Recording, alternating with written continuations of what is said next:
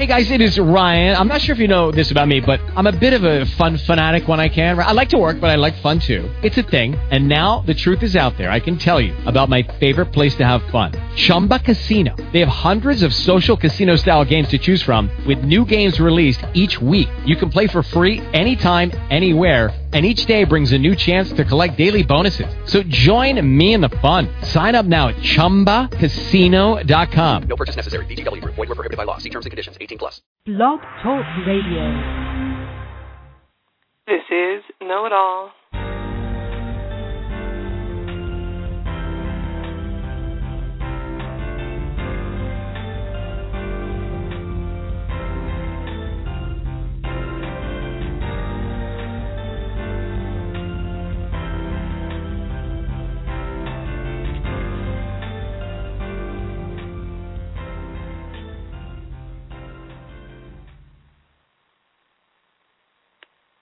Welcome to Know It All, the ABCs of Education. Many thanks again to DC High School student Trayvon for our theme music. As you know, we aim to make you, our listeners, know it alls about education law, policy, and practice that affect you. Remember to listen live every Tuesday at 10 a.m. Eastern or at any time from your computer. I am your host, Allison R. Brown of Allison Brown Consulting, ABC. I'm a civil rights attorney with a focus on equity in public education. Keep up with me on my website at AllisonBrownConsulting.com. As you know, yesterday was Memorial Day. So today we are honoring those who have lost their lives for this country by talking about peace, how we can cultivate in our children a desire and the skills to acquire to achieve peace in the world. My guest is Susan G. Burton, the director of the United Methodist Seminar Program on National and International Affairs on Capitol Hill, where she facilitates social justice learning experiences for students in which they come to understand the intersection of faith, justice, and service. Susan will talk us through what peace education is and what exactly she does in her role with the United Methodist Church. I want to be clear that we are not advocating or proselytizing for one religion or another, or one religious sect or another. That is a message that Susan carries further by teaching beyond tolerance, by encouraging children to be advocates for and students of one another across religious lines. And she'll tell us how she does that and why. As we know, yesterday was Memorial Day, a day that honors those who have lost their lives to war for this country. We've also seen some brutal, unprovoked attacks by civilians within the past week in London and in Paris against soldiers who put their lives on the line regardless of policy or politics. We want to make sure that we instruct our children in peace education in a way that will help shape policy while at the same time respecting the sacrifices those people on the battleground have made. Faith and spirituality certainly play a, a part in peace education. But the First Amendment is explicit about the separation of church and state. So, for our purposes, the First Amendment prohibits schools from public schools from endorsing any religion um, not one religious sect or or one religious perspective. This is a prohibition that does not apply to students or to private religious expression, and this will be the subject of a future conversation. But students have the right to pray in school alone or in a group. Students have the right to refuse to participate in, for instance, the Pledge of Allegiance, which declares loyalty to one nation under God. My former colleagues at the Department of Justice, Civil Rights Division, enforce the religious liberties of students. There have been several cases there with Muslim female students who want the freedom to wear their head covering, their hijab, to school, Muslim students who want the freedom to pray in school, um, and and other students who want religious freedom and the freedom to and ability to to exercise religious practices in school. So we'll talk about how students can be advocates for one another within the religious context I think we've seen conversations about civil rights and race and have a basic understanding of how to be allies for one another across racial lines, but implementation is the next step there. So I certainly want to first welcome my guest, Susan Burton. Welcome, Susan, to Know It All. Thank you, Allison. So, will you start by telling us what peace education is? Well, I want to thank you. This is an honor to be on your show. I have great appreciation for your work. I, you know, when I began thinking about this, when you asked me about this, I went to a quote that I love by American essayist Wendell Berry, because I think there are lots of different definitions for peace education, but this particular definition or this idea of what um, leads to peace, as he says, it really strikes the chord with me and shapes how I understand peace education.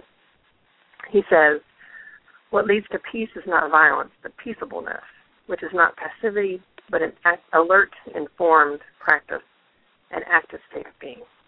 so I, when I think of peace education, I think of a process by which we're developing awareness, knowledge, and skills to examine our own behavior and impact on the world around us, and also the ability to build authentic, intentional relationships with others and nature that promote respect and dignity. One of the things I think about is that when I am part of a conflict, I have to be aware enough to know that I have caused harm. I have to be willing to apologize for my part in the conflict, and I have to have the skills to then do something different the next time, so that I don't have to, so that I don't continue harming others. Mm-hmm. And you know, I think peace education has been a strong part of the Montessori curriculum or, or the Montessori practice. Um, and it's something that Maria Montessori was very deliberate about delivering to delivering to children and making sure that children understood their place in the world and that they had the ability to, um, as you say, develop authentic relationships with other children. Um, and that I think humanity certainly cultivates a sense of peace and a desire for peace in the world to make sure that we are um, that we are being mindful of one another's right to exist in the world. Um, can you explain exactly what you do there with the United Methodist Church?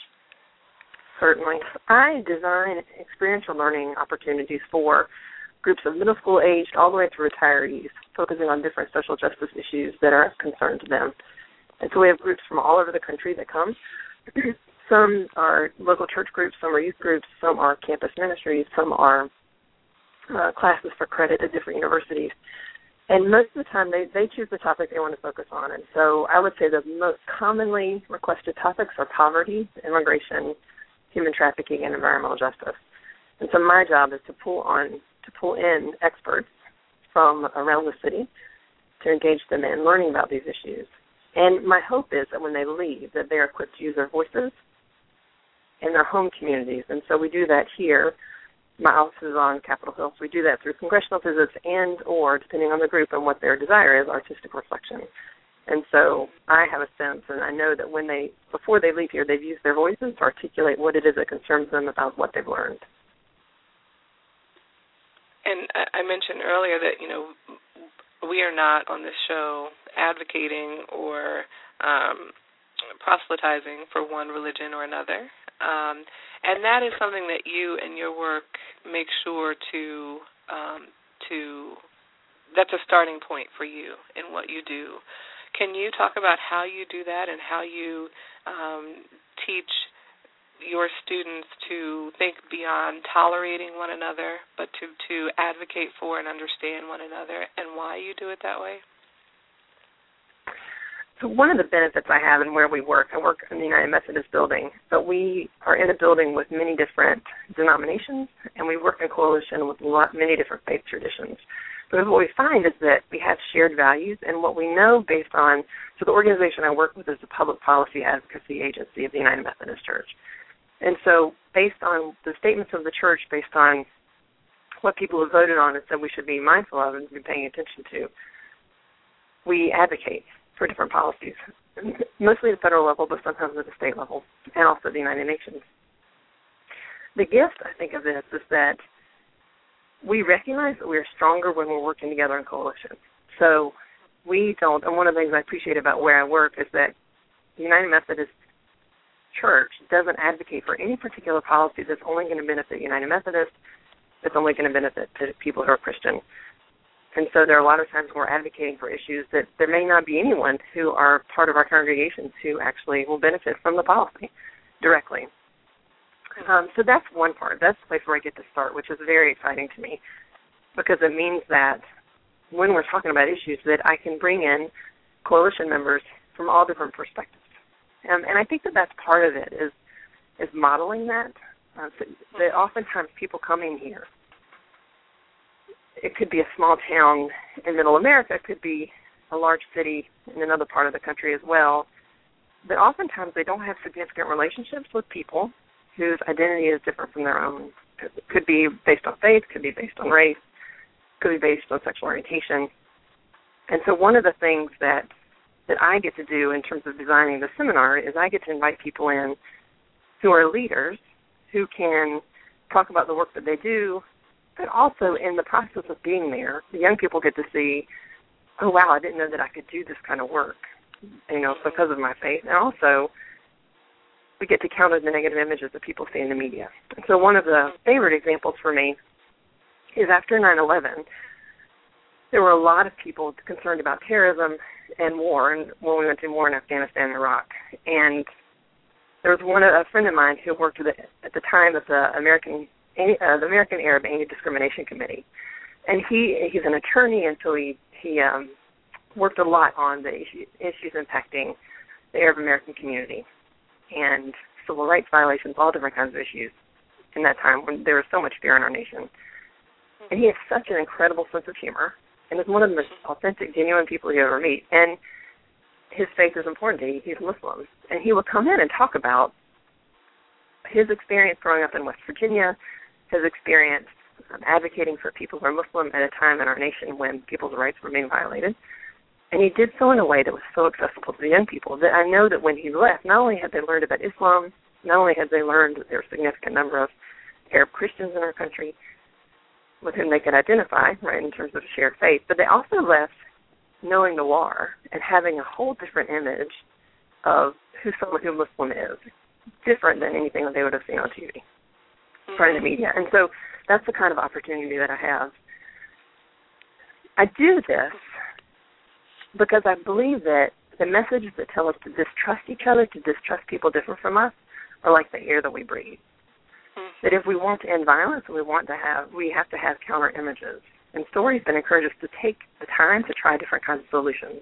But I think often in our society we're quick to respond with violence because we're fearful or we want a quick solution rather than building relationships and thinking about a way we might do something differently.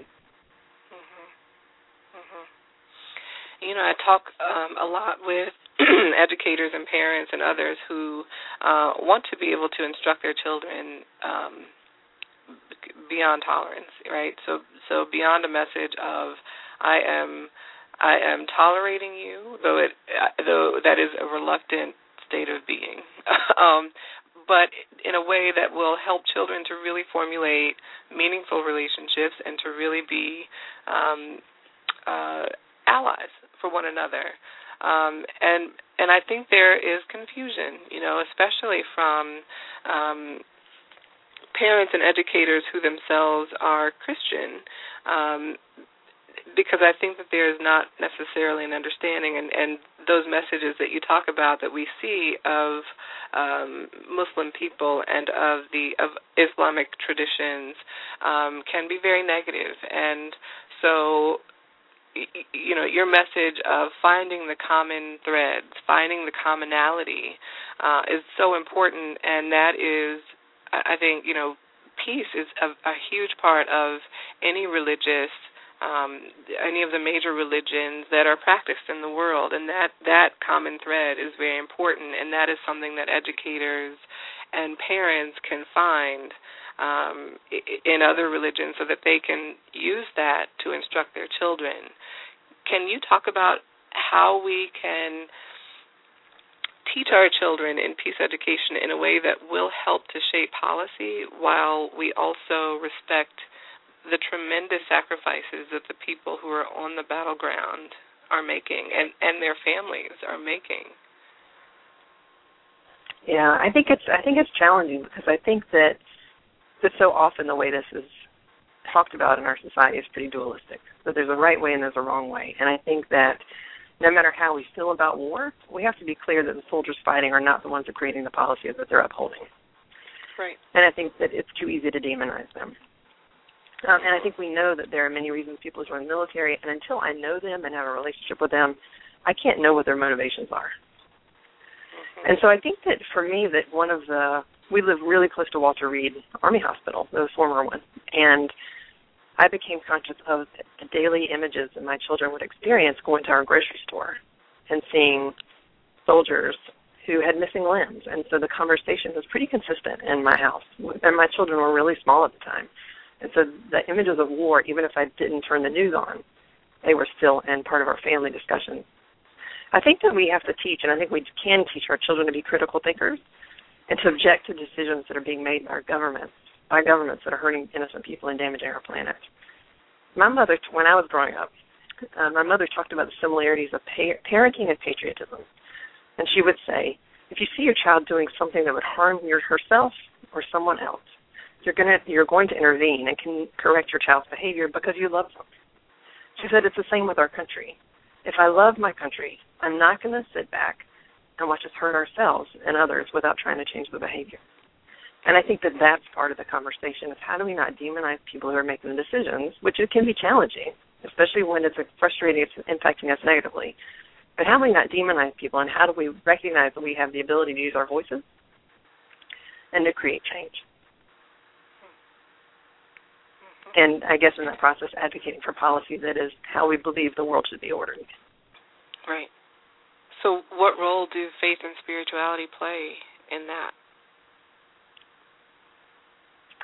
So, my daughter is now 10 years old. And what I'm conscious of is that no matter what, if it's a Disney movie with some violence in it, if it is something on the news, if it is the front page of the newspaper that she sees on her kitchen table, she feels other people's anguish very deeply, and she talks about what she sees and feels. Hmm. I think if we're conscious of what is going on around us and what our children are picking up from conflicts in the home and schools and places of worship, our communities, our nation, and our world, we can easily become overwhelmed and feel hopeless. Mm-hmm. And I think for me, faith and spirituality remind us that there is a higher power. There is something greater than me at work. I also, because of my faith, I also become mindful of the importance of community, that each of us has the opportunity to make healthy, life giving decisions. And then most importantly, and I think this is for me an important learning point as someone who grew up in a social justice oriented activist family, the only person's behavior that I can control is my own. So I think that one of the things that when you know I grew up in North Carolina um, was in elementary school during desegregation when the school system was desegregating, and so because of my family's commitment to racial justice, have always had this sense of urgency, right? That that these things need to be changed now. And I think that what can happen is that when I get too caught up in the urgency to stop the violence and oppression, I can become violent and oppressive myself by running over people who may have a different way of seeking change. And so rather than being a, an ally for peace, I become part of the problem. Mm-hmm. And I think that when I'm when I'm mindful that there is a higher power, when I'm mindful that there is something greater at work that I cannot see and cannot know, but that there are a whole bunch of us who have a role in making the world a better place. I'm not the only one that has a vision for what that looks like. Then I can let go a little bit of the need to control it. It doesn't mean that I'm not still working urgently to change it, but that the control, right? That I'm letting go of some of that and I'm not imposing my way on other people. I think the other thing that can happen, especially when I am part of a group that is responsible for decision making, um, the guilt can pile on, right? Because I am spared the harshest injustices, whether it's because of my class, whether it's because of my race, right? I'm spared all of that kind of, you know, I, I know that I'm negatively impacted by racism and classism, right? I, I believe as a person of faith that it damages my soul, but it doesn't look the same way as, as the outward experience of people of color or um, people living in poverty experience it. And one of my hopes for the work that I do is that people will begin moving from a place of guilt, which I think can be very um, debilitating, to believing that they have the ability to respond and that community matters. Right? Because of our faith, we don't we know that there's community around us and we don't have to do it by ourselves. So I think that is um, such an important point, and you know, I I think that I, I certainly believe that education reform, real education reform, cannot happen without compassion and cooperation, and that there are different factions of this education reform conversation that are so focused on proving the other side wrong that they get lost in that, and that they're they are um, losing opportunities for collaboration that will benefit every student involved and every student that is being served by public schools in this country. Um, and uh, you know, I think that certainly even in traditions like atheism and humanism, there is a common thread of compassion and cooperation and understanding that you have a place in the world, that the world is bigger than you are, and teaching children from a standpoint of the world first or the universe first, and then, you know, working inward from that, I think is important so that as we are creating adults who are themselves then creating policy, that policy will reflect not just their self interests, but will reflect the world and will will be mindful of how we are treating one another. And so I think that, you know, we, we certainly have to have conversations about how to educate children um, not only in our beliefs and in what's happening in our homes, but also in how to be respectful and supportive of other traditions and other beliefs and other values. Um, and I've seen you do this as a mother and as an educator for seminar groups. I would I would love to hear you talk more about this idea of compassion and cooperation. Yeah, I think that one of the things for me as an educator and an advocate for young people is realizing that I have to meet people where they are. And I think that there are people across the spectrum in terms of where they're coming from, and everyone has their own journey. And I think that when I look back at all the people who've been patient and compassionate toward me and encouraged me to learn about something, a worldview or something that I thought I knew, or I knew but I didn't really know.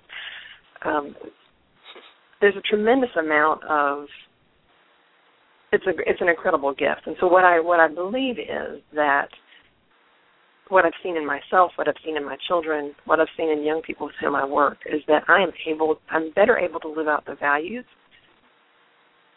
and my belief and commitment to social justice when I feel when my self worth and self esteem are strongest.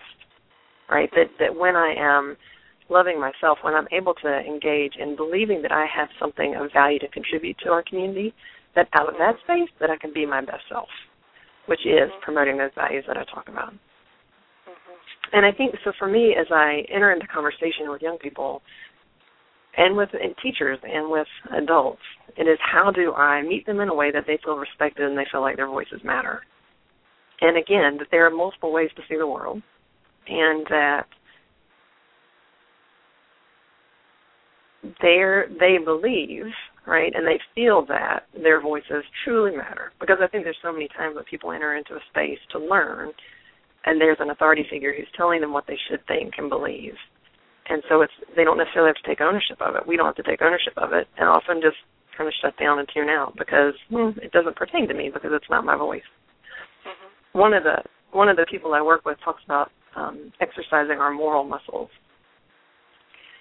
and I think that one of the most challenging parts of parenting is responding thoughtfully to my children's questions because sometimes I don't know where they're coming from. I haven't anticipated them. I haven't thought about how to respond to that question. Oh, there's some that I do, but there are many that I don't. And Myles Horton, who founded the Highlander Research and Education Center, once said that we need to create an environment that teaches people what we want them to learn. Hmm. And because I want my children to always trust that they can come to me no matter what has occurred, I have to start now by modeling that I value their questions and feelings and that I trust that they are thoughtful, loving people. So my children know that I have very strong, because of my faith, that I have very strong opinions and believe that all people are created in the image of God. And because of this, I have very strong expectations about how we will interact with friends and family, people we've just met, and how we care for the earth. Mm-hmm. And I don't believe that I can ask other people, and including the people that I work with. I don't believe that I can ask them to be vulnerable and open their hearts and minds to new ways of thinking without doing that myself. And so, for me, part of the part of the compassion and the cooperation is that I am willing to make myself vulnerable in those spaces, allow myself to be vulnerable in those spaces, and talk about where I fall down. And that, you know, I think it's easy for someone to say, "Oh, well, you're a social justice advocate. You do this for a living," and to have misconceptions as if any one of us is ever going to arrive and be there. You know that I do things that are harmful too, and I think that when when we can have those conversations honestly, then we then we are equipping each other and we're kind of entering into community to say, wait a minute, we need each other to hold, our, to hold us accountable and to help us become conscious of things that we can't see ourselves. Mhm. Mhm. You know, I you and I have talked about um the book Life of Pi and the movie, um, which tried to treat in a couple of hours what is a very dense uh, novel. Um, and the the book was written by Yann Martel, and the the main character in the book is Pi, and uh, you know, the certainly the visual images that we see from the movie are, you know, this boy who's stranded on the the seas, the open seas, with a tiger in the boat. Um, but the book actually develops that character for you know the first half of the book before he's ever on a boat, and um he's a very interesting character. He's very very connected to he feels very very connected to god a god of his understanding. And um you know when my son who just turned 10 was reading the book he um he was really grappling with the main character and how the main character has chosen to be a Christian and a Hindu and a Muslim all at once. And one of the main points of this book is, you know, all of this is true. All of the the beliefs are true. Um and and you know Hinduism with its many gods and Christianity with its one God and and the Son of God and and um the Islam faith with it, with its one God um and anointed individuals who can deliver the message of God. You know, I think the message in the book is one that can be delivered to educators and parents to say all of this is true and you know especially as you're dealing with interfaith classrooms where you have children who are coming from families who who have you know um parents who are of different faiths um that you have to to create a space um, you know, as you're saying, create a space in the classroom and for parents to create a space in the home where all of that is true. And that at the same time you can be delivering the message of your own religion and of your own beliefs, um, but also recognizing that all of that is true. Um, and so I, I really, you know, I very much enjoyed the book. I thought the the movie was entertaining, um, but certainly could it it was very difficult I think to deliver that message. Um, you know, in, in a Hollywood film, I think they did the best they could with that.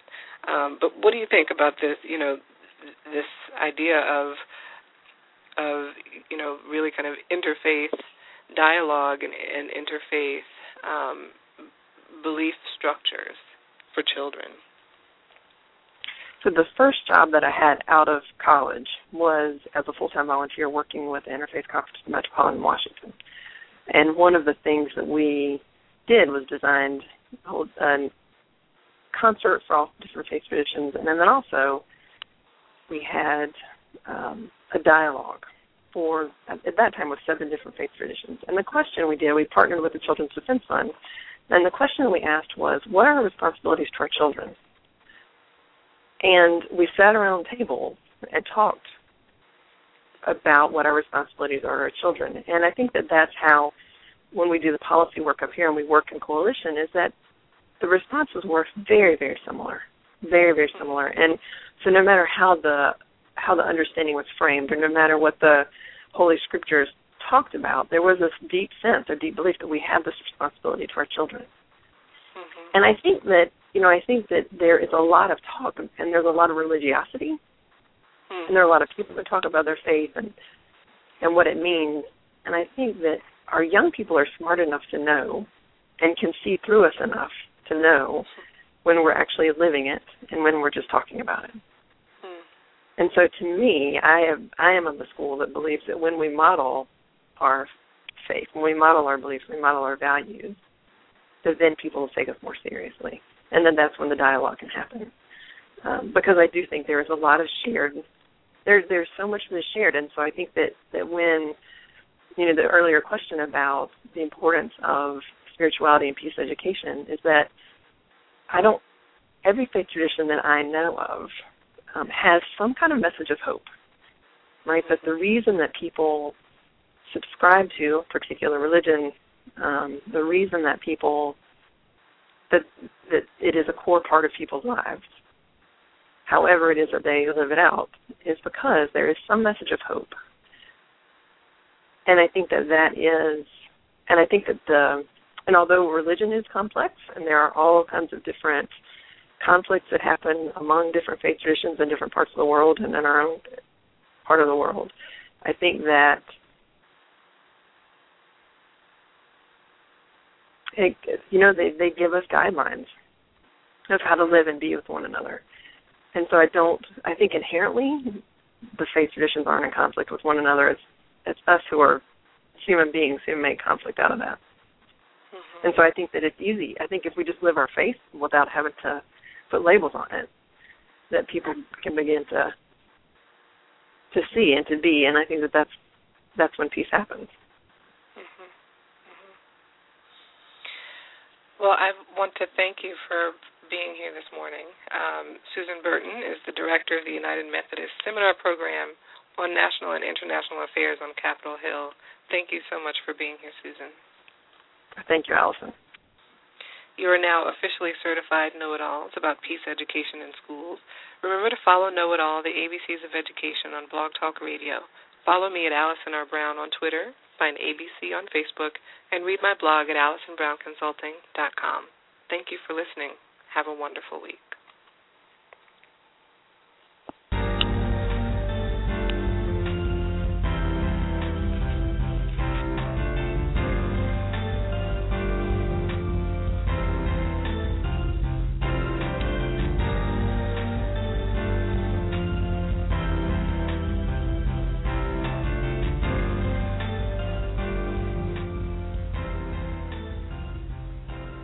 Step into the world of power, loyalty, and luck. I'm gonna make him an offer he can't refuse. With family, cannolis, and spins mean everything. now, you wanna get mixed up in the family business. Introducing The Godfather at ChumbaCasino.com. Test your luck in the shadowy world of The Godfather slot. Someday, I will call upon you to do a service for me. Play The Godfather now at ChumbaCasino.com. Welcome to the family. VGW Group. No purchase necessary. Void where prohibited by law. See terms and conditions. 18 plus.